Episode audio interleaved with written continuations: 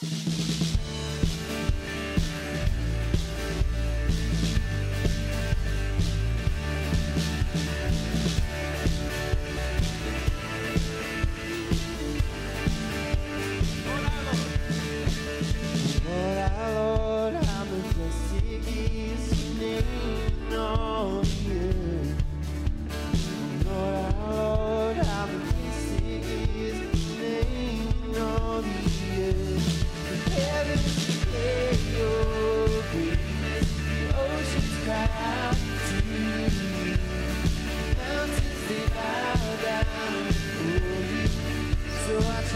and I give my praise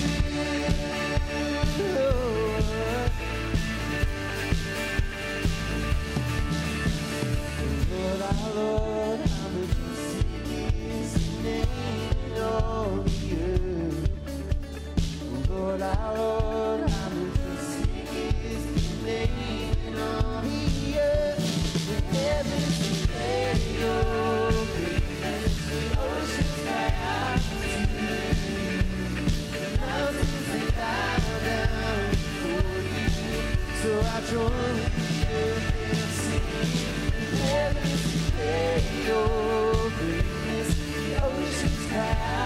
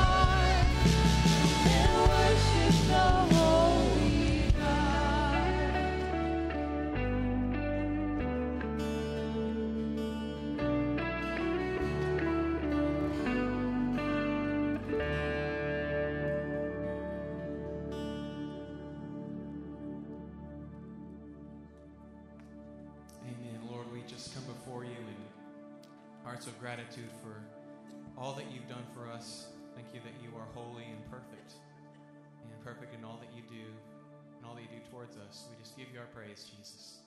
Amen. Uh, we're going to introduce a, a new song today, a, a song that our team worked on together. Um, it's called Look Up, and it's um, really taken from Psalm 61. Um, King David it starts out saying, My heart's overwhelmed. Lead me to the rock that is higher than I, verse 2. And um, some of you may know um, my wife Brandy and my family, we lost a um, little Selah Joy 11 months ago, roughly. Um, and so this song really comes from a place of grief initially. Um, but that chapter in the Bible really is an encouragement to look to God, look to Him as your strength, look to Him as your hope and your Redeemer. And in the hard things, God shows His faithfulness to us if we look up to Him. And so um, I just hope this song encourages you guys, um, just like y'all encouraged us when we were at a low point. So during this song, we're all a family.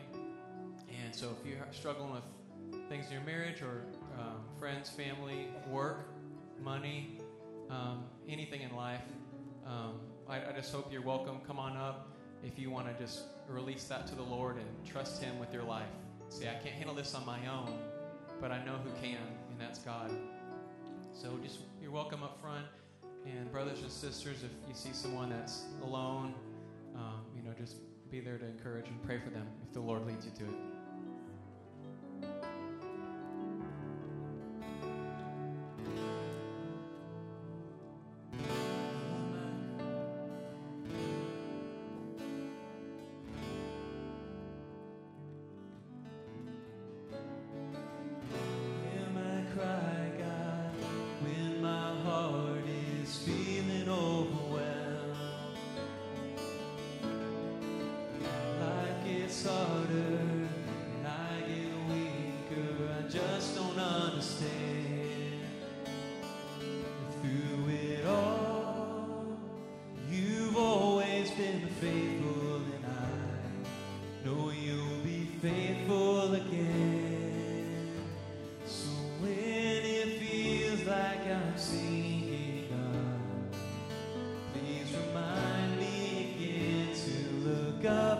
to the rock higher than me, cause I know you're still the key.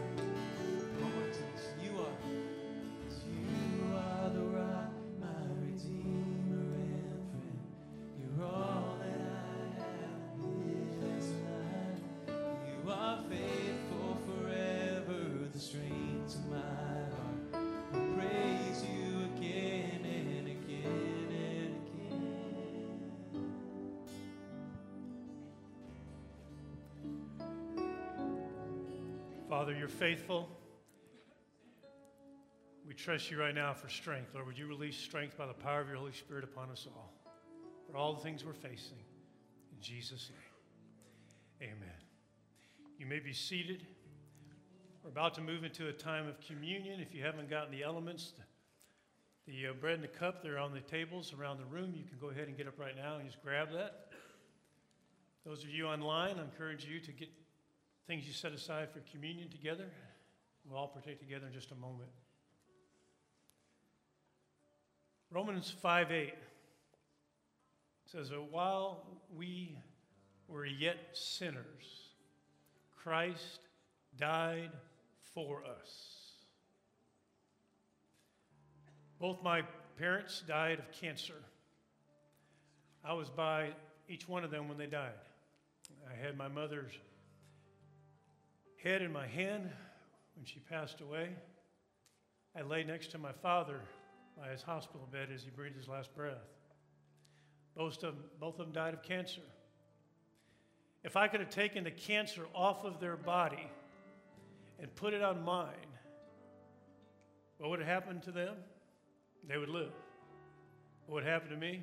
I would die. When we say Christ died for us, Christ took what is, was killing us, our sin, and the judgment it deserves, and took it off of us and put it on himself on the cross, took our sins upon himself, absorbed our judgment, died in our place, died for us, died the death we deserved. So now everyone who repents and believes in him as their Savior and Lord has forgiveness of sins and eternal life because he bore our sins on the cross. And that's what we remember when we take communion. The bread, we remember his body given to us on the cross, his blood shed for us on the cross. We eat and drink, remember him and what he's done for us with hearts of gratitude and worship. Let's stand together and let's remember the Lord together as we eat and drink.